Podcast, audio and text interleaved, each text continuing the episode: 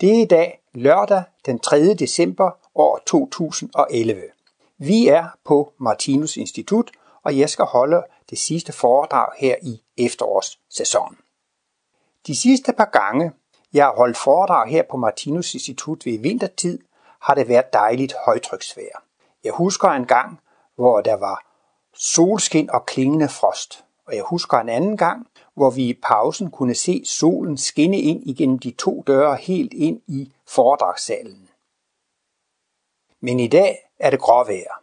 Det regner, og der er en stiv kuling fra sydvest. Men det kan jo have sin øh, relevans og komme lidt ind på årstiderne lige nu, for foredraget i dag, det skal handle om det kosmiske nytår og de kosmiske årstider. Så her vil jeg blot sige velkommen til foredraget det kosmiske nytår.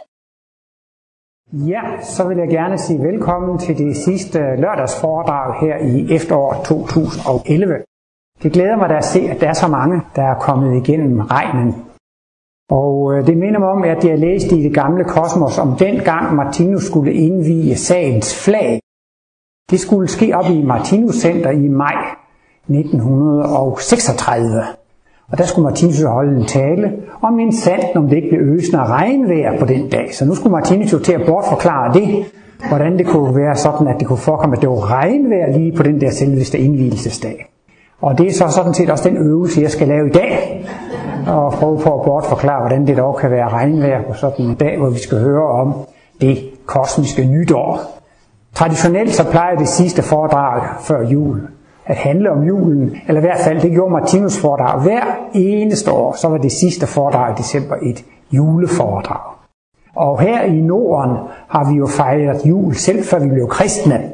Og det var jo netop øh, midvinterfesten, altså man festede over, at nu er man overstået den mørkeste dag, og lyset var på vej til at komme tilbage. Så jeg synes, man kan sige, at øh, julen det er en fest for lyset i mørket. Men øh, nu har de kristne jo også en jul, og det har egentlig ikke noget med den oldnordiske levemåde at gøre på. Men øh, Jesus er jo også et lys i mørket. Martinus taler jo om et kosmisk forældreprincip, hvor der er ældre brødre i udviklingen, Buddha, Mohammed og Moses og Konfucius og Lao Tse, og jeg ved ikke. Ned igennem historien er der kommet mange vise mænd, som har undervist menneskeheden og inspireret dem igennem århundreder, nogle gange igennem årtusinder. Så disse verdens frelser eller verdens genløser, de har jo også virkelig været et lys i mørket. Så hvis jeg skulle sige det meget kort, så er julen altså en fest til ære for lyset i mørket. Og det var næsten helt sikkert, hver gang Martinus skulle holde juleforedrag, så måtte han komme ind på verdens genløsningsprincippet, ikke sandt? Fordi der bliver jo plantet et lys fra en højere verden ind i vores mørke verden. Og julen er jo en kæmpe stor fest nu om dagen. Ikke sandt? Altså, det er jo virkelig noget, alle går op i. Og børnene, de bliver jo lige fra de helt små, helt hjernevasket med julen. Og jeg tror da også kun, det, det er godt. Øh, Martinus øh, kritiserede ikke julen. Martinus han var meget glad for julen. Og han øh, fortalte, at han øh, syntes, at der var en meget fin stemning. Øh, han kunne godt lide at gå en tur juleaften eller julenat og gå en tur i byen, og så følte han, nej, hvor er der en dejlig atmosfære, en dejlig stemning. Folk var glade, og de gav gaver, og folk var glade for at få gaver osv. Og det kunne han ligesom føle, at der var sådan en dejlig stemning i byen. Jeg har det ikke sådan dokumenteret, men jeg har også hørt historier om, at, at Martinus sagde, at ja, når sådan en arbejdsdag begyndte i København, og alle forretningsfirmaer og bankerne og børsen og sådan noget åbnede, så synes han, det var en helt anden vibration i byen. Han var sådan meget følsom for det der, en overgang i hvert fald for Vilke. Og øh, ja, det er bare en detalje. Martinus, han kunne også godt lide at gå i Tivoli. Der er så mange, der synes, det er der at være ja, gedemarked eller hvad det er. Men er det ikke sådan, at folk de er glade i Tivoli, de slapper af og snakker sammen og har det godt. Og derfor er der jo også en dejlig stemning i Tivoli, fordi folk er glade. Og derfor er der jo også, kan man sige, en meget, meget speciel stemning juleaften, ikke sandt? Fordi folk, folk er faktisk glade, og tænk også, hvor glade børnene er, og, og folk de anstrenger sig for at, at gøre det bedst mulige for børn og, og for andre osv. Og det afsætter sig jo i sådan en kollektiv atmosfære. Det bliver et rigtig dejlig atmosfære. Jeg kan ellers anbefale bogen, det hedder Juleevangeliet. Den har bog nummer 13 i den der serie af 28 småbøger, hvis I vil læse mere om det. Der har Martinus måske også et par kritiske bemærkninger til øh, forretningsprincippet. Men omvendt det, det er også fint, at der er nogen, der vil lave et stort udvalg af gaver, så vi har øh, noget at vælge imellem, så vi kan give sådan en gave, som folk bliver, bliver glade for. Men øh, det her med lyset i mørket og julen, det kunne vi så eventuelt læse lidt om der. Øh, temaet er jo så nytåret, for Martinus var inde på, at selvom julen er sådan en kæmpe stor fest nu, så mente han alligevel, at længere ud i fremtiden, så vil man mere gå over til at fejre nytår frem for julen. Og så kan man spørge sig, hvad er det så med nytåret? Hvad er det egentlig specielt ved nytåret? Og der mener Martinus, jamen altså nytåret, det er en fest til ære for evighed eller nytåret, det er jo så altså også ligesom symbolet på øh, kredsløbsprincip. Altså der når klokken er et par minutter i 12, så er alle folk klar, og så når vi hører rødhusklokkerne der, så er vi klar til at springe ud i et nyt år. Men det er det samme ved eneste år. Nu tager vi hul på et nyt år, nu tager vi hul på et nyt år. Så derfor er nytåret jo altså kredsløbets princip. Og øh, Martinus kalder sit verdensbillede det evige verdensbillede. Noget skulle han jo kalde det, ikke? Men øh, det er altså, jeg ved ikke, jo mere jeg har beskæftiget med Martinus kosmologi, jo mere hæfter jeg mig ved det her med det evige. Det er altså, vil jeg sige, øh, ryggraden i hele Martinus verdensbillede, hele kosmologien. Det er altså det her med evigheden. Det lyder måske sådan lidt intetsigende, eller uden det har nogen særlig stor betydning, ikke sandt? Men det er ikke desto mindre ryggraden i et, et logisk øh, verdensbillede. Hvis vi kun havde et liv, så ville livet jo være meget uretfærdigt, ikke sandt? Altså, vi bliver født under meget forskellige vilkår. Nogle bliver født syge, og nogle bliver født raske, og nogle bliver født som sinker, og nogle bliver født som genier. Nogle bliver født i rige lande, og nogle bliver født i fattige lande. Altså det, og nogle de dør som 10-årige, og nogle som 20- og 30-årige, og nogle øh, ja, der er alle mulige skæbner, ikke sandt, og det, det virker som om, at det er fuldstændigt tilfældigt. Og hvis vi kun lever én gang, så er det altså logisk og videnskabeligt at drage slutningen. Så er livet ulogisk, uretfærdigt og ukærligt. Men øh, Martinus han har lavet et evigt verdensbillede, og ved at referere til evigheden, så har Martinus vist, at livet det er kærligt, og det er logisk, og det er retfærdigt. Så det giver et helt andet øh, livssyn. Og øh, en af de ting, jeg sådan har tænkt meget over på det seneste, det er jo det her med, hvorfor kan naturvidenskaben, eller folk i almindelighed, slet ikke acceptere det her med evigheden, med livets evige eksistens. I hvert fald sådan.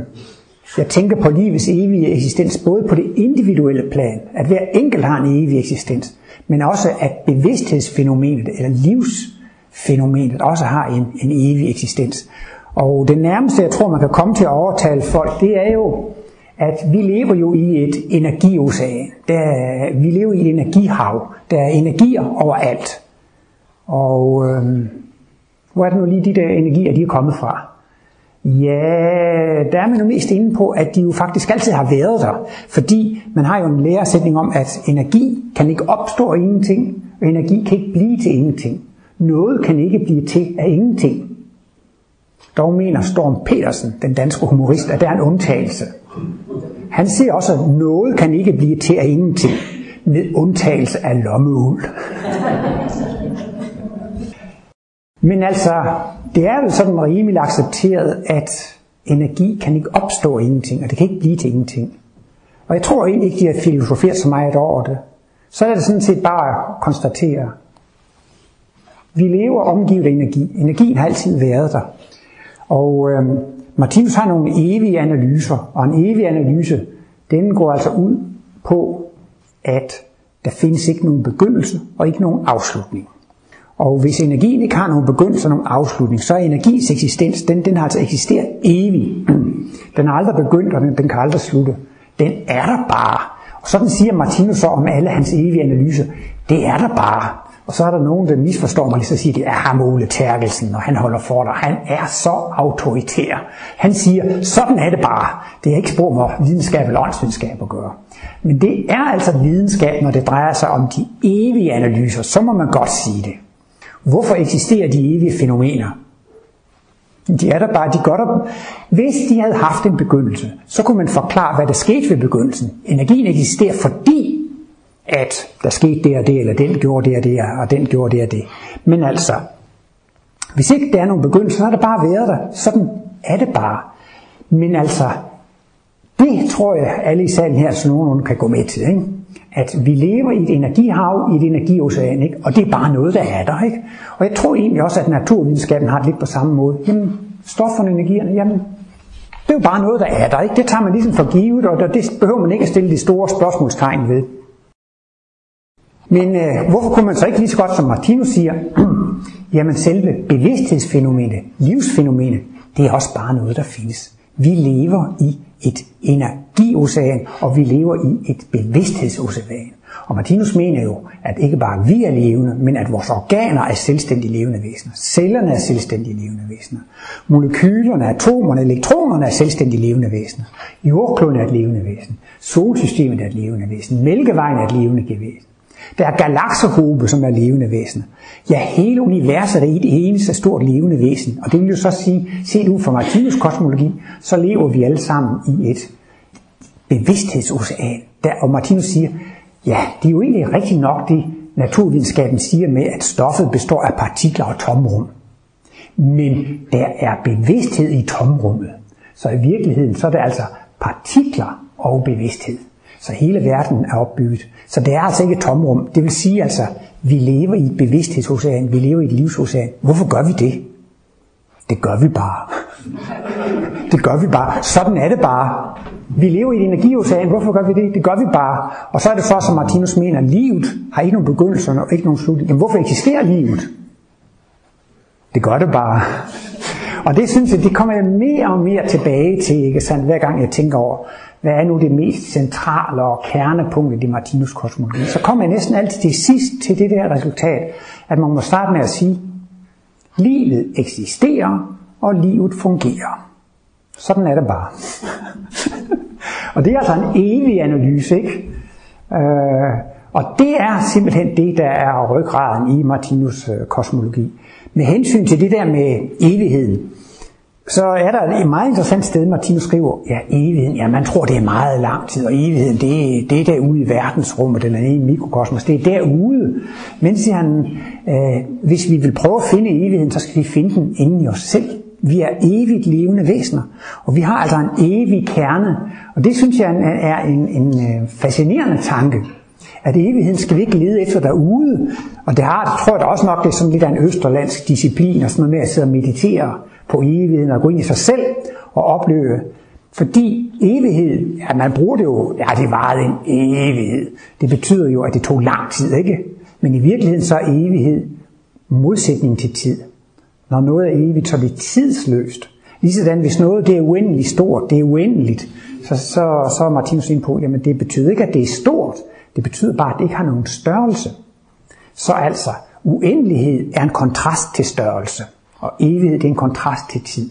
Hvis man er, så at sige, i evighedselementet, så er der ingen bevægelse, der er ingen størrelse, der er ingen tid. Det har bare en eksistens, det har bare en, en væren. Og øhm, om halvandet år, så bliver jeg folkepensionist, og det tænker jeg meget på, fordi øh, øh, ja, altså min, min, sådan, min selvopfattelse, mit syn på mig selv, altså det, det synes jeg, det forandrer sig altså meget, ikke? Tænk, pensionist, er jeg allerede færdig. Men altså, jeg har lidt af den type der. Dengang jeg var 59 år, så tænkte jeg, hold da op, mand. Næste gang, så bliver du 60. Og jeg kan også godt huske, dengang jeg var 49 år, så sagde jeg, hold op, mand. Næste gang, så, så bliver du 50 år. Og jeg kan ikke rigtig forstå det der. Fordi et eller andet sted hen, så synes jeg ikke, jeg har forandret mig. Det kan godt være, at jeg bliver hurtig og træt og har brug for at hvile noget mere og sådan noget. Men et eller andet sted hen, så synes jeg ikke, at jeg er blevet ældre. Og jeg synes stadigvæk, jeg er den samme, ikke? Og der var jo et eller andet men dengang man selv var teenager, så var selv folk på 30 år, de var gamle og 40 år, ja 50 år, de er jo olde gamle, de var rigtig blevet gråhårede og så videre. Og i dag så synes man, at jeg er kun 50 år, det er jo da et ungt menneske og sådan. Men hvis man siger, selv til en 80-årig, nå, du er nok gammel, hvad? Så kan de næsten blive helt fornærmet over, at man siger, at de er gamle. Hvis man siger man til en 70-årig, nej, hvor er du gammel? Ej, så, så bliver de sådan næsten lidt pikeret eller lidt fornærmet, ikke? Fordi man oplever ikke sig selv som gammel. Og jeg ved ikke, om det er et bevis for det, men jeg synes alligevel, det, det har næsten et skjult evighedsbevis. Ikke? Fordi Martinus, han forsikrer altså, at vi har en væsenskerne, vi har et jeg. Jeg er, jeg eksisterer. Og dette jeg, det er evigt, og derfor er det tidsløst. Det, vores jeg har ingen alder. Vores jeg er tidsløst. Og man føler jo hele tiden mig og jeg, jeg spiser, jeg går, jeg læste, jeg gjorde det. Og der refererer man egentlig til den inderste, tidsløse kerne, som man, man har. Så jeg tror, at det er derfor, og det tror jeg også, der er mange af jer, der har oplevet efterhånden, som I bliver ældre, ikke? Et eller andet sted, så føler man ikke selv, at man bliver ældre. Man føler, at man er den samme, ikke sandt? Det kan være lidt med kroppen, men grundlæggende er man den samme. Og det er sådan set også rigtigt. Men man har det samme jeg, som, som man havde øh, tidligere. Et, det, nu der er ved beviser, det er måske lige periferien af emnet, men Martinus siger jo også, at alt livsoplevelse er baseret på sammenligning med tidligere oplevelser. I dag er det koldt, hvor ved jeg det fra? Jamen, det er fordi, det har været varmere. I dag er det vådt, hvor ved jeg det fra? Jamen, det er fordi, det har været tørt. I dag er jeg træt, det er fordi, jeg har haft energi. Eller altså, øhm, når vi skal finde ud af et eller andet, hvis vi ser et eller andet køretøj, Altså, eller et eller andet genstand, firkantet genstand med nogle hjul, om vi aldrig set det tidligere, men så ved vi jo, at der er jo cykler og biler og traktorer og så videre, så begynder vi jo straks at sammenligne med ting, vi, vi kender, ikke sandt? Man kunne ikke være lykkelig, hvis man ikke havde været ulykkelig. Man kunne ikke være udvildet, hvis man ikke havde prøvet at være træt. Altså, kontrasterne er, er nødvendige. Og så er det, som Martinus har det argument, hvad nu, hvis livet havde haft en begyndelse, og det havde været den allerførste oplevelse? Hvad havde man så oplevet? Vil man være lykkelig, eller vil man være ulykkelig? Vil det være varmt, eller vil det være koldt? Vil det være ungt eller gammelt? Eller... Og så vil man jo sige, jamen, jeg aner ikke, hvordan den første oplevelse vil være, for man har ikke noget at sammenligne med. Jamen det er jo så næsten på en måde også et bevis for, jamen så må livet jo have, så kan livet jo aldrig være begyndt, fordi vi oplever jo noget, ikke? Altså der kan ikke have været en første oplevelse, fordi livet kan ikke komme i gang, uden man har noget at sammenligne med. Men på en måde er det også en svimlende tanke, at jeg er evig. Jeg har altid haft oplevelser. Fordi vi er så vant til, at ting har en begyndelse og en afslutning. Alt i energiernes verden, alt i det skabtes verden, en stol, et hus, et bord, vi er så vant til, at alting har en begyndelse og en afslutning. Og det gennemsyrer i den grad den højeste universitetsvidenskab. Universet må have haft en begyndelse. Livet må have haft en begyndelse. De, og så leder de efter Big Bang, og hvornår livet opstod ved en tilfældighed osv. Altså, de er slet ikke med på den her ting, som jeg er inde på. Det er, at vi lever i et bevidsthedsocean. Det er der bare. Livet er der bare, og livet fungerer bare. Det kan godt være, at jeg dør. Jamen, så er det jo andre mennesker på den her klode, der dør, ikke? Det kan være den her klode, der dør. Jamen, så er der andre kloder, der er levende, ikke sandt?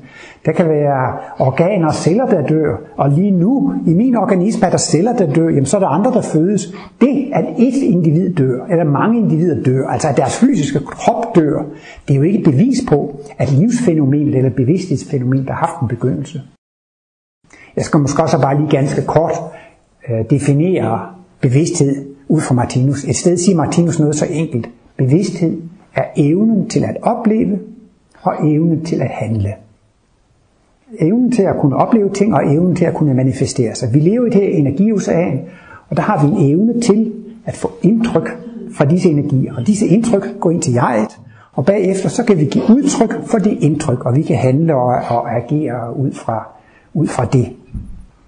Men altså, når man så kommer ind på, at man har en, en, en evig eksistens, jeg må sige, for mig er det, da en stor trøst ved, at øh, de irriterer mig godt nok lidt, at jeg er ved at blive ældre, ikke? Sådan, ikke kan så meget som, som før. Og så, så trøster med, ja, men altså, jeg er jo evig. Livet er en evig kosmisk rejse. Du er evig på, på rejse, ikke sandt?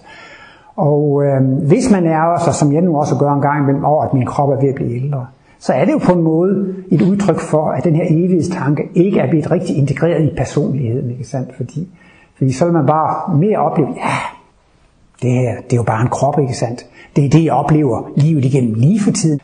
Men det var jo ikke så længe, så oplevede jeg livet på en anden måde. Der var også en serie af udsendelser, det hed øh, hvad var det, Sjæl og Videnskab i DR2. Der var seks rigtig gode udsendelser.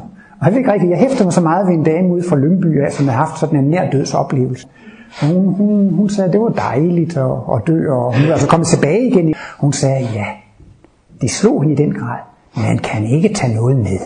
Man kan ikke tage noget med. Det sådan inspirerede mig meget, ikke? Uh, nu er det økonomisk krise, og bare jeg nu ikke mister mine sparepenge, og hvad nu med pensionen, og hvad nu med kursen og værdien af det ene og det andet osv.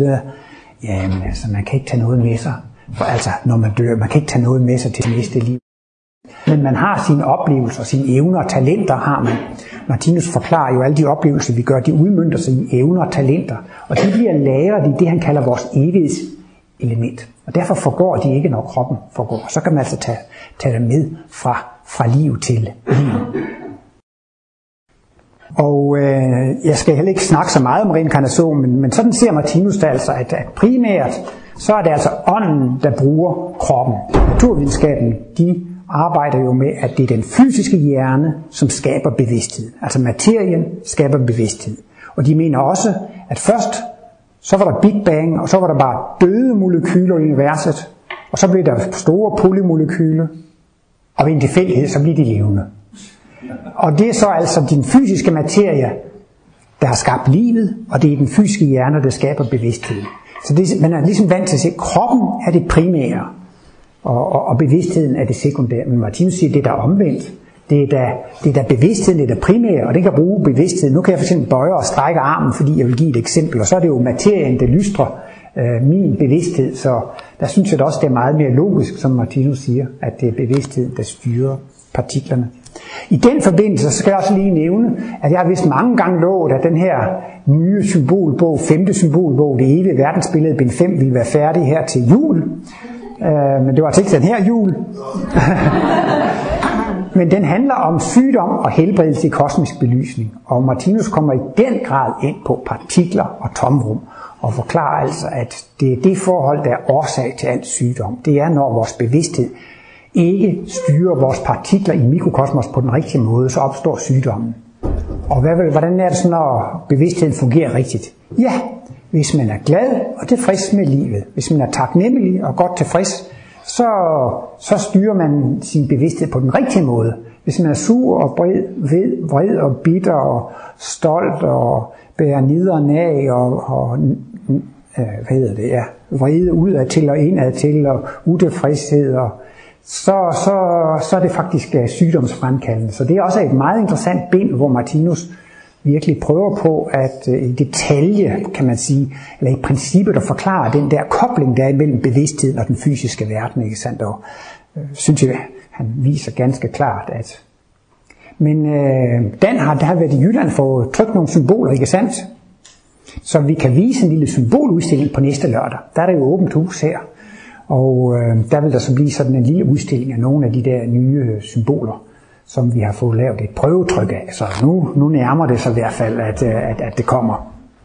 Men det her med det kosmiske nytår, det er jo så altså tale om, at vi har grundlæggende et evigt liv, og så begynder man et nyt kredsløb, ikke sandt? Og har man dette firlivsperspektiv, så bliver livet altså logisk og kærligt og retfærdigt. Fordi takket være reinkarnationen og skæbnen, ikke sandt, så er der en stor retfærdighed i livet.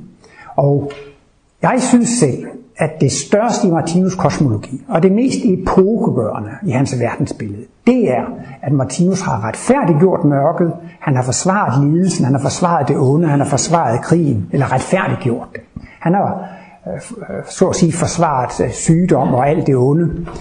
Og øh, det kan ikke lade sig gøre, medmindre man har et evigt verdensbillede. Jeg vil våge at påstå, altså, hvis man ser livet selv, om man havde mange inkarnationer, selvom man havde 100 eller 1000 inkarnationer, men hvis det begyndte og sluttede, så, så, så, så ville det blive øh, ulogisk. Martinus har som sagt forklaret, at livet eksisterer og livet fungerer. Og det, der egentlig har været Martinus' arbejde, det er så i sine analyser at skrive, når nu livet eksisterer, så har han beskrevet, hvordan et levende væsen ser ud. Altså denne med, at vi har tre dele, en, en, en, en, en evig del med x1 med jeg, og så har vi en evig skabeevne, og så har vi det skabte resultat. Martinus han bruger de der udtryk x1, x2, x3, eller jeg, skaberen og skabeevnen. Martinus har altså beskrevet, hvordan livet er konstrueret, og Martinus har forklaret, hvordan livet fungerer. Og det er altså de der, synes jeg, helt grundlæggende ting. Livet er der bare, og det fungerer bare. Men det har så været Martinus' opgave at forklare. Og der beskriver Martinus så ved forskellige principper, hvordan livet fungerer. Det er jo ikke noget, som Martinus har opfundet, eller noget, han påstår. Det er noget, han har kunnet opleve. Han har haft en særlig evne til at gå bagom det fysiske og opleve de der love og regler. Og der har Martinus jo så altså nogle øh, kosmiske principper. Og der kan man også spørge sig, hvad er så et kosmisk princip? Jeg har ikke sådan studeret, men jeg ved, at en principal, det er den første. Altså, øh, princip eller principal, det, det, det er det første. Så, så princip, det er altså det første, det er det, der går forud for alt andet, ikke sandt? Øhm, hvad har man ikke også noget, det hedder øh, a priori, posteriori. Hvis man har noget, så kan man lave en slutning.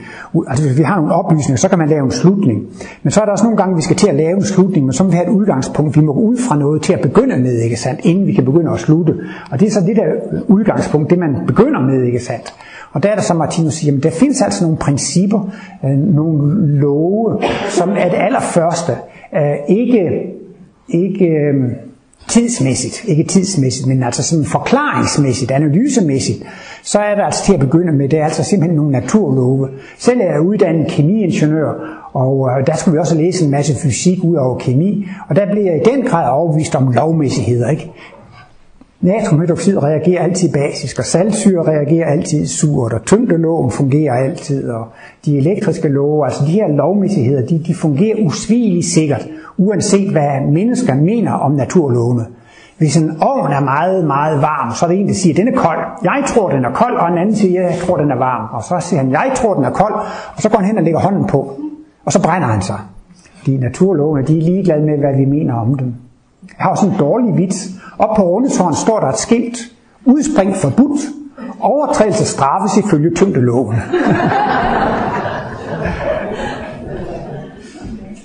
Men altså, naturlovene, de virker altså usvigeligt sikkert, uanset hvad, hvad, og de er ikke opfundet. De har også altid været der. Og et af de der grundlæggende principper, siger Martinus, det er kontrastprincippet. Kon, altså man kan sige, at livet eksisterer, og livet fungerer. Jamen, hvordan fungerer det? Det fungerer ved hjælp af et kontrastprincip. Hvis alt var fuldstændig ens, hvad var der så at opleve? Jeg prøver nogle gange at forestille mig at sidde inde i sådan en hvid sky, ikke? Fuldstændig ens i alle retninger. Hverken med temperatur eller med lyd. Altså ingen forskelle. Alt er totalt ens. Ingen bevægelse, ingenting. Total stillhed. Hvad er der at opleve? Ingenting. Altså det er sådan lidt af min forestilling, om ikke set. Altså man er et element, man er. Men der er absolut intet at opleve. Det er jo nødt til at ske noget, for at man kan opleve noget. Al oplevelse er jo baseret på en bevægelse, en vibration, en forskel. Forskel i temperatur, i varme, i tryk, i hastighed, i tæthed, vibrationer, hurtigt og langsomt. Så, dem, så altså forudsætning for, at man overhovedet kan opleve noget, det er, at der eksisterer kontraster. Og så har Martinus sagt, ja, ganske enkelt kan man opdele alle oplevelser i behagelige oplevelser og ubehagelige oplevelser. Vi kan dele det i lys og i mørke. Og der er det så, Martinus går ind på, ja, men så kan man jo forstå, at mørket er lige så nødvendigt som lyset. Øhm, Martinus viser med sine analyser, verdensaltet kan ikke på nogen tænkelig måde være bedre indrettet, end det er. Vi lever i det bedste af alle tænkelige universer. Vi lever i den bedst tænkelige verden. Det er simpelthen umuligt at forestille sig eller tænke, at der kan eksistere en bedre verden. Åh, tænker man, det tror jeg nu godt nok, jeg kunne finde ud af at lave en verden, der var noget bedre end den her. Så vil jeg først afskaffe det dårlige vejr og klimaproblemer og økonomiske problemer. Og øh, I kan jo også prøve at tænke over, om I har nogle gode forbedringsforslag, hvis I nu var Gud og kunne få lov til at forbedre lidt på universet, om I havde nogle gode forbedringsforslag, kan vi tage efter pausen. Men fælles for alle forbedringsforslag er, at man vil fjerne noget af mørket. Man vil fjerne noget af smerten og lidelsen og sygdommen og problemerne. Og kunne man fjerne 30 procent af, af ulykken, så mener Martinus, så vil lykken også blive 30 procent mindre. Altså, så hvis man kan blive meget, meget ulykkelig, så kan man også blive meget, meget lykkelig. Hvis man kun kan blive en lille bitte smule ulykkelig, så vil man aldrig rigtig kunne føle sig rigtig lykkelig. Så vil man også bare kun kunne blive en lille bitte smule lykkelig. Så alle de forslag, der går på at reducere mørket og smerten og lidelsen, de giver faktisk bare en reduceret livsoplevelse. Og Martinus forklarer meget neutralt, mørket eller smerten og lidelsen, det er et plus for det levende væsen. For uden kontraster var der ikke noget liv. Der ville simpelthen ikke være noget levende væsen, og der ville ikke være noget at opleve, hvis ikke der var kontraster. Og så har Martinus jo øh, et andet princip, som han taler om, og det er sult- og mættelsesprincippet. Og det, man sulter efter, det tiltrækker man, og det, man er midt af, det, det, det frastøder man, ikke sandt? Hvis det har været koldt og koldt i lang tid, ja, så drømmer man om at få ferie i solen, ikke sandt? Hvis man har arbejdet lang tid meget hårdt, så drømmer man om at få ferie. Og øhm, sådan er det altså, lige så snart man er midt af en ting, så, så længes man efter modsætningen. Og dette sult- det er altså også bare noget, som er. Sådan er det bare. Men øh, kunne man forestille sig det modsatte? Det kan man jo ikke, når man, når man vil væk fra noget, så er det ikke det, man ønsker, så vil man jo netop øh, væk fra det. Og øh, så kommer vi så netop til, jeg synes, de tre store principper for mig, hvis man skulle forklare Martinus verdensbillede meget enkelt, det vil nemlig være øh, kontrastprincippet og sult- og mættelsesprincippet, kombineret med det, Martinus kalder for kredsløbsprincippet. Alt går i, i kredsløb. Det skal ikke gå så meget ind på, men altså, man kan jo i hvert fald sådan naturvidenskabeligt se, hvis man studerer økologi, så kan man se alt i naturen gå i kredsløb, ikke sandt? Og man kan også se, at altså året går i kredsløb, dagene går i kredsløb, og hvis man er lidt avanceret, kan man også se med reinkarnationen, at det er tale om, om, om kredsløber. Så altså alt går simpelthen i kredsløb, og i et hvert kredsløb er der nat og dag, sommer og vinter. Det vil sige, at i hver kredsløb er der to yderpunkter, to kont- kontraster, ikke sandt? Og det vidunderlige ved sult- og mættelsesprincippet, det er, alt hvad vi sulter efter, alt hvad vi længes efter, det får vi. Vi får lov til at opleve det. Det kommer til os. Vi tiltrækker de energier, vi sulter efter, og vi frastøder de energier, som vi er mætte af. Så derfor kan man sige, at de er tre principper. Hvis nu altså der er kontraster, og de er i kredsløb, og når man er midt af den ene kontrast, så længes man efter den anden. Når man er midt af den fysiske verden, så længes man efter den åndelige verden. Og når man er midt af den åndelige verden, så længes man efter den fysiske verden. Jamen, så har vi jo en lille evighedsmaskine. Hver eneste gang, man er midt af den ene kontrast, så længes man efter den modsatte. Ikke sandt? Og de her kontraster befinder sig i et, i et, øh, i et, i et kredsløb. Ikke sandt? Og øhm, Martinus har på en måde jo været heldig med, at han er født heroppe i Norden, fordi så kan han jo forklare nogle af de kosmiske principper ud fra vejret. Martinus han har jo lavet den artikel, der hedder Sommerland, der andre, han har, han har prøvet tit at se, altså, hvad naturen fortæller os, hvad verdensrummet fortæller os, men altså hvad, hvad vi kan lære af naturen. Og der kommer han altid med en masse vidunderlige ting, ikke sandt? Hvordan kan det være, at folk bliver helt pjattet hver år, når de får, har du set, der er et grønt blad, og der spiger der, og det er blevet grønt. Det er da helt utroligt, ikke? Jamen, hvor tit har vi ikke set det? Skulle det være nogen særlig nyhed? Man har jo set grønne blade hele livet. Men altså netop fordi man har, man har haft træer uden blade hele vinteren, ikke sandt? så bliver det en dejlig kontrast at, at, at se dem med, med blade, ikke sandt? Så øh, der var engang en afrikaner, der var her i Danmark, så i den her årstid, så gik han og kiggede på træerne. Er træerne døde? Er de døde? Nede i Afrika, hvis det ikke er blade på dem, så er de døde. Så hvis man kom fra et andet land, hvor træerne var grønne hele tiden, så kan man ikke sætte pris på, at, at træerne grønnes på foråret, som man kan, hvis man har de her øh, store kontraster. Hvis Martins var født nede i troperne, så har det jo ikke været nogle årstider, der har bare været nogle regntider, men så tager han jo så de der øh, årstider. Og øh, Martinus beskriver så et kredsløb, som er ufatteligt stort, og det kan være svært at, at, at, at tro eller acceptere, at der findes et, et spiralkredsløb, fordi vi kan ikke overskue alle stadierne i det her spiralkredsløb. Martinus mener, at der findes kredsløb, som er større end jordelivets kredsløb. Altså, det er jo ret meget at tage fat i, i et reinkarnationskredsløb. Det kan jo godt tage 100, 100 år, men så er det et reinkarnationskredsløb. Men Martinus mener, at øh, den her jordkugle har engang været en glødende ildkugle, og så blev den en afkølet mineralsk planet. Og så begyndte der at komme planter på kloden, og så begyndte der at komme dyr, og så højrestående pattedyr, og så mennesker. Altså der har været en vis udvikling der. Og øh, der mener Martinus altså, at øh, vi mennesker her og nu, vi er i øh, dette såkaldte spiralkredsløbs vinterzone. Vi er altså i, i vinterforløbet. Og dyrerige, det er så altså den mørkeste zone i hele det her spiralkredsløb, som øh, omfatter altså mineralrige, planterige, dyrerige, det rigtige menneskerige og nogle åndelige verdener, som Martinus kalder for altså det rigtige menneskerige, visdomsriget, øh, den guddommelige verden og salighedsriget. Det, det lyder jo meget fantastisk, men i begyndelsen af livets bog, bind 3, begynder Martinus at, at argumentere for denne udvikling. Er der dog ikke nogle få ting her i livet, der kunne tyde på, at der er udviklingsforløb, kredsløb, der er større end reinkarnationskredsløbet? Og øh, jeg synes jo selv, bare man følger den darwinistiske udvikling, så kan man jo se, at det har jo taget millioner af år at udvikle sig fra små bitte encellede primitive dyr op til de meget komplekse organismer, som, som, som vi har nu. Og øh, Martinus bruger jo meget det her med, at dyreriget, det, det er jo også øh, en, en mørket zone, altså vinteren, eller natten, eller mørket.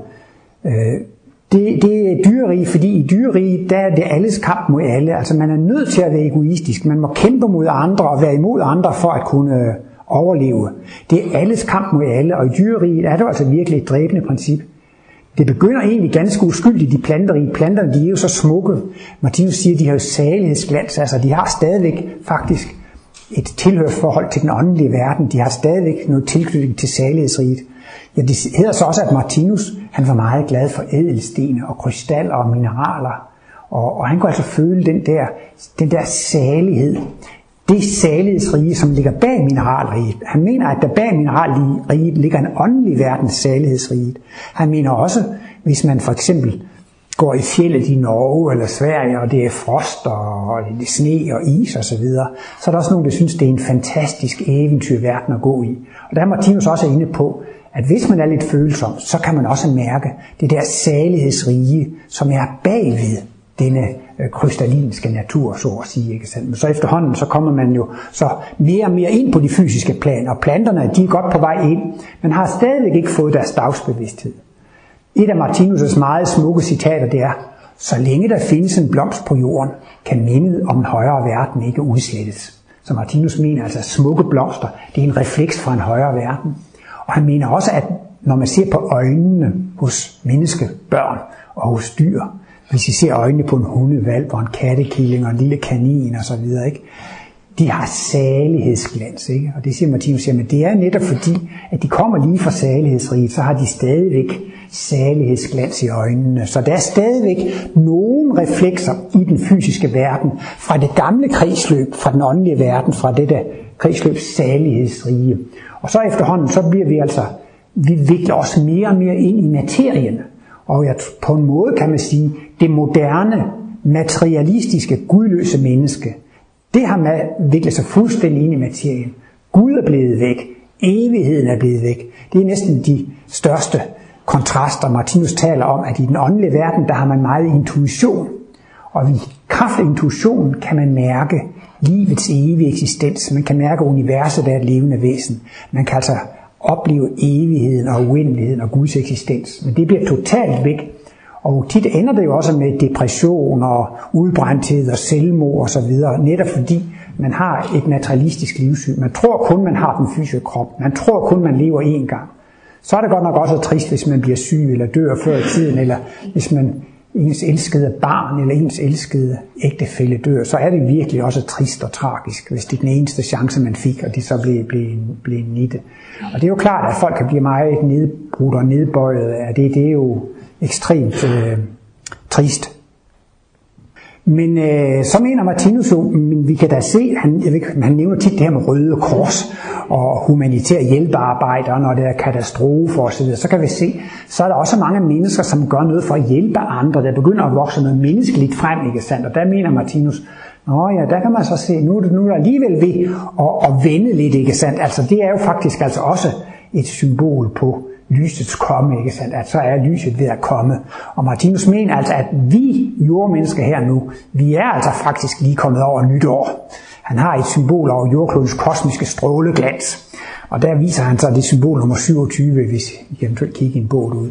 Der har han tegnet sådan en, en, en figur, og der har vi så mørkets kulmination.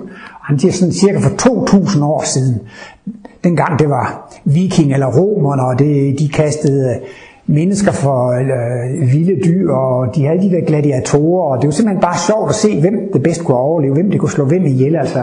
Og man havde slaver og så videre, altså det var jo meget råt og meget afstumpet dengang. Altså det var, man kunne simpelthen more sig over at se andre mennesker dø, ikke sandt? Og det var sport og sjovt at slå. Vi har en lille reminiscens af det i dag i tyrefægtning. Altså det er sådan lidt af de gamle gladiatorkampe, som var for 2000 år siden i det gamle Rom. Der har man lige sådan en svag afglans af det.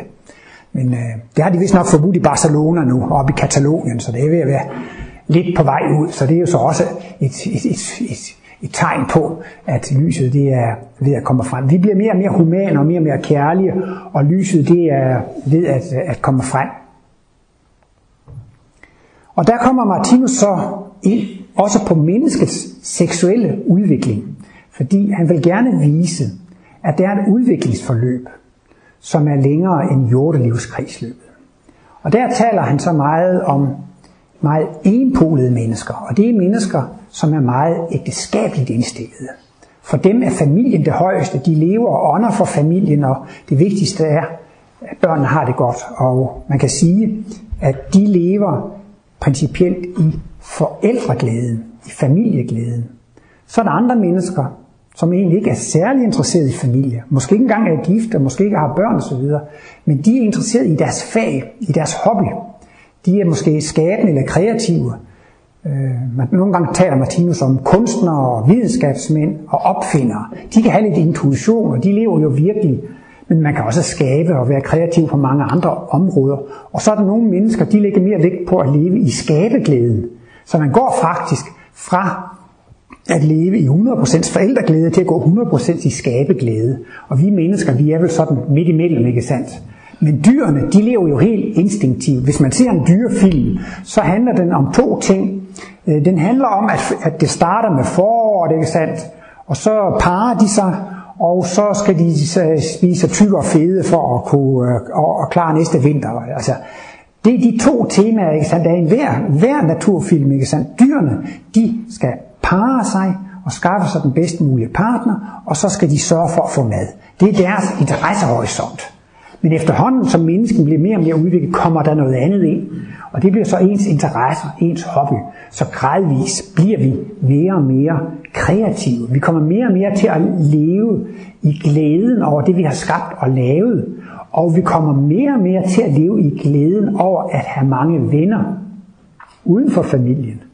Øh, jeg kommer fra sådan en øh, bondegård over i Jylland, og jeg kan huske fra min barndom af, når der var stor fest, så var det altid familien. Og det var jo selvfølgelig brødre og søstre, men det var også fædre og onkler. Og altså, det, det, var, det, var, det var, når det var konfirmation og sådan noget. Det var hele tiden familien. Ikke? Altså, jeg selv, I dag synes man jo tit, at fædre og onkler, det, det er meget langt ude. Ikke? Hvis der er familiefest i dag, så er det dem for gaden og dem for arbejdet og børnenes øh, kammeraters forældre osv. Det er meget mere blevet, at at man, at man øh, nedbryder det familiemæssige. Ikke sandt? Det, det er mere, hvem man er ven med. Og der taler Martinus om, at det bæres af de seksuelle poler.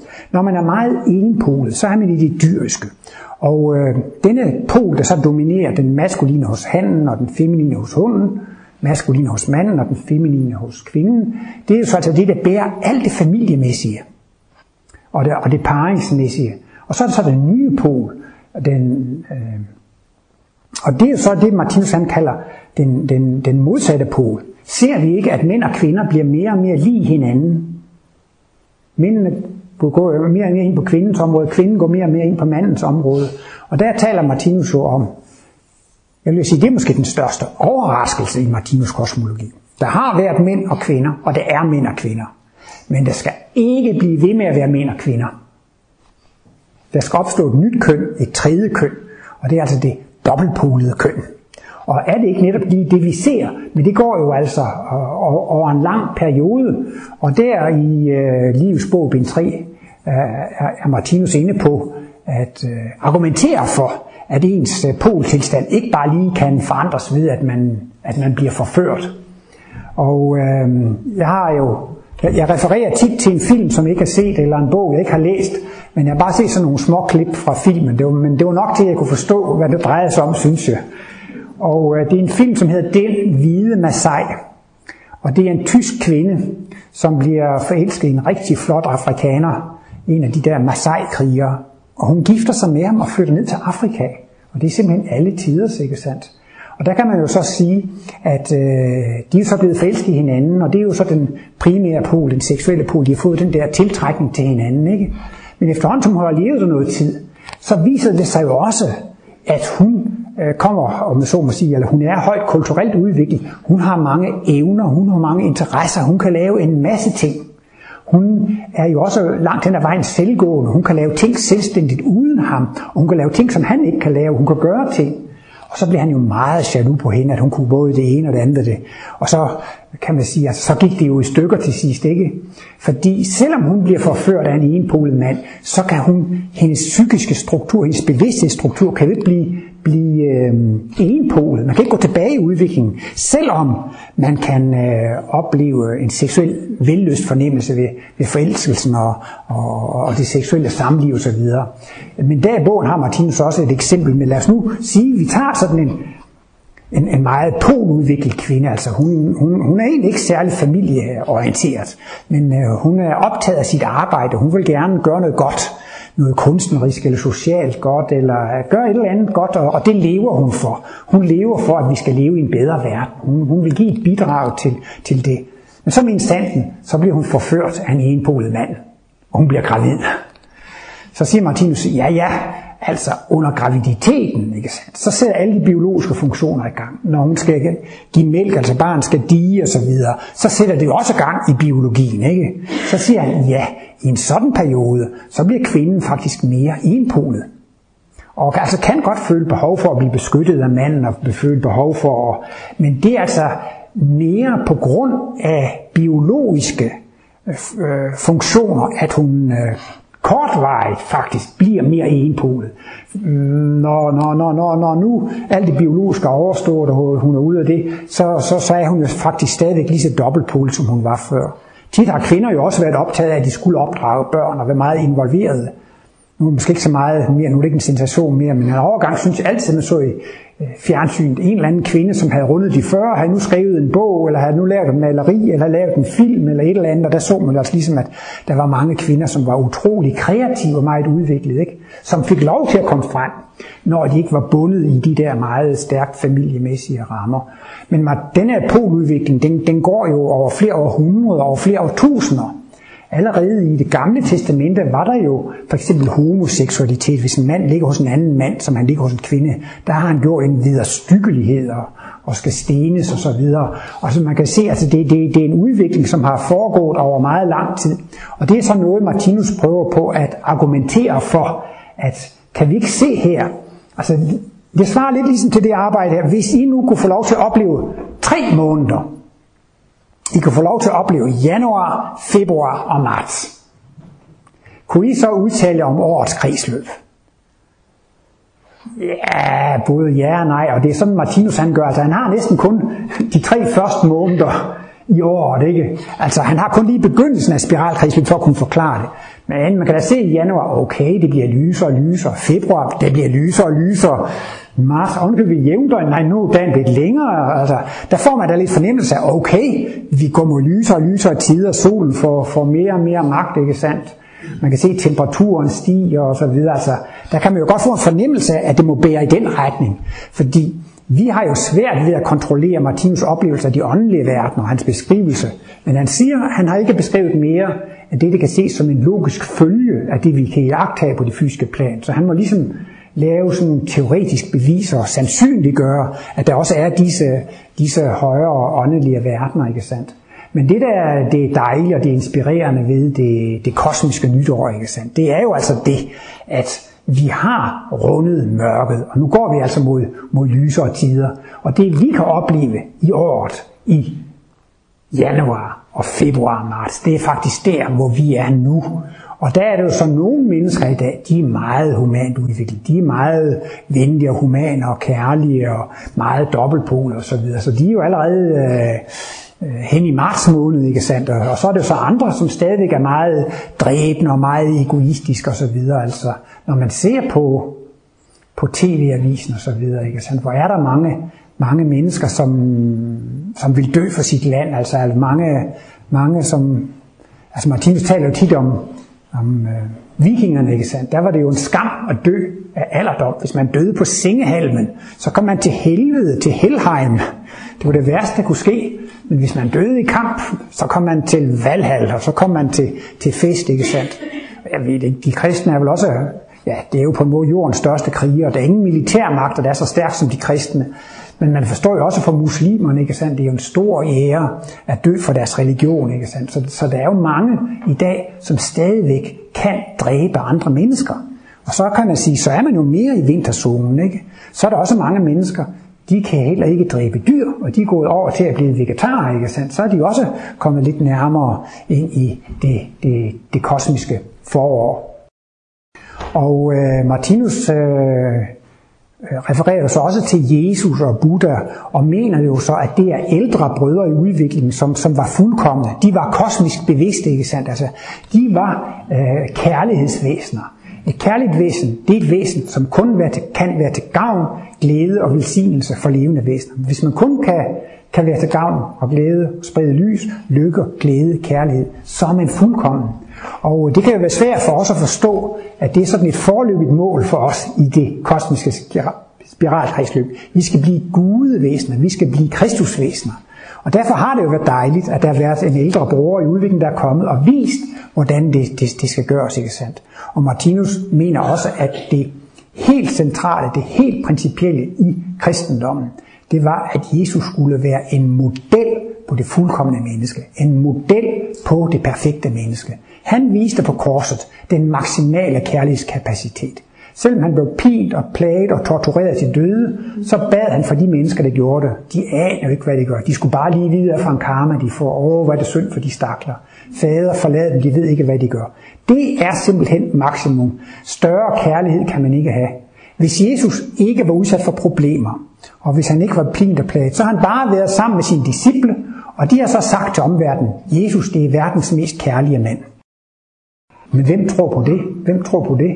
Det er ligesom hvis der er en læge, som siger, at det, det er verdens dygtigste læge, det er verdens bedste læge. Men der er ikke nogen, der er syge. Så begynder man at tvivle på, kan vide, om man egentlig kan noget ham lægen der? Hvad dur han til? Men, men hvis der var en dødssyg, han kunne redde, så siger man, hold da op, mand, det var, det var en dygtig læge, ikke? Så derfor var Jesus faktisk nødt til at vise i den største smerte, i den aller værste, der havde han alligevel sympati og, og, og kærlighed for dem. Ikke? Og derfor er Jesus også blevet sådan et stort lys og sådan en ledestjerne. Men i den danske folkekirke ville det måske nok være blasfemi at sige, at vi er alle sammen på vej til at blive kristusvæsener. For man har ligesom Gud og Jesus, det er et, og, og Jesus, det er Guds søn. Det, altså det er sådan et særligt forhold der, ikke sandt? Men Martinus mener, når man har kosmisk bevidsthed, så er man jo et med Guds bevidsthed. Og, men det vil vi alle sammen blive. Vi skal alle sammen blive, blive kristusvæsener. Så derfor har vi også en meget lys og lykkelig fortid. Fremtid hedder det vist. Ja, vi har også en meget lys og lykkelig fremtid bag os. Det var dengang, vi var i salighedsriget sidste gang. Men Martinus er alligevel også inde på, og det tror jeg, at det skal jeg netop snakke en hel del om i februar, når jeg skal holde min næste foredrag her på Martinus Institut. Der drejer det sig om vores verdens fremtid.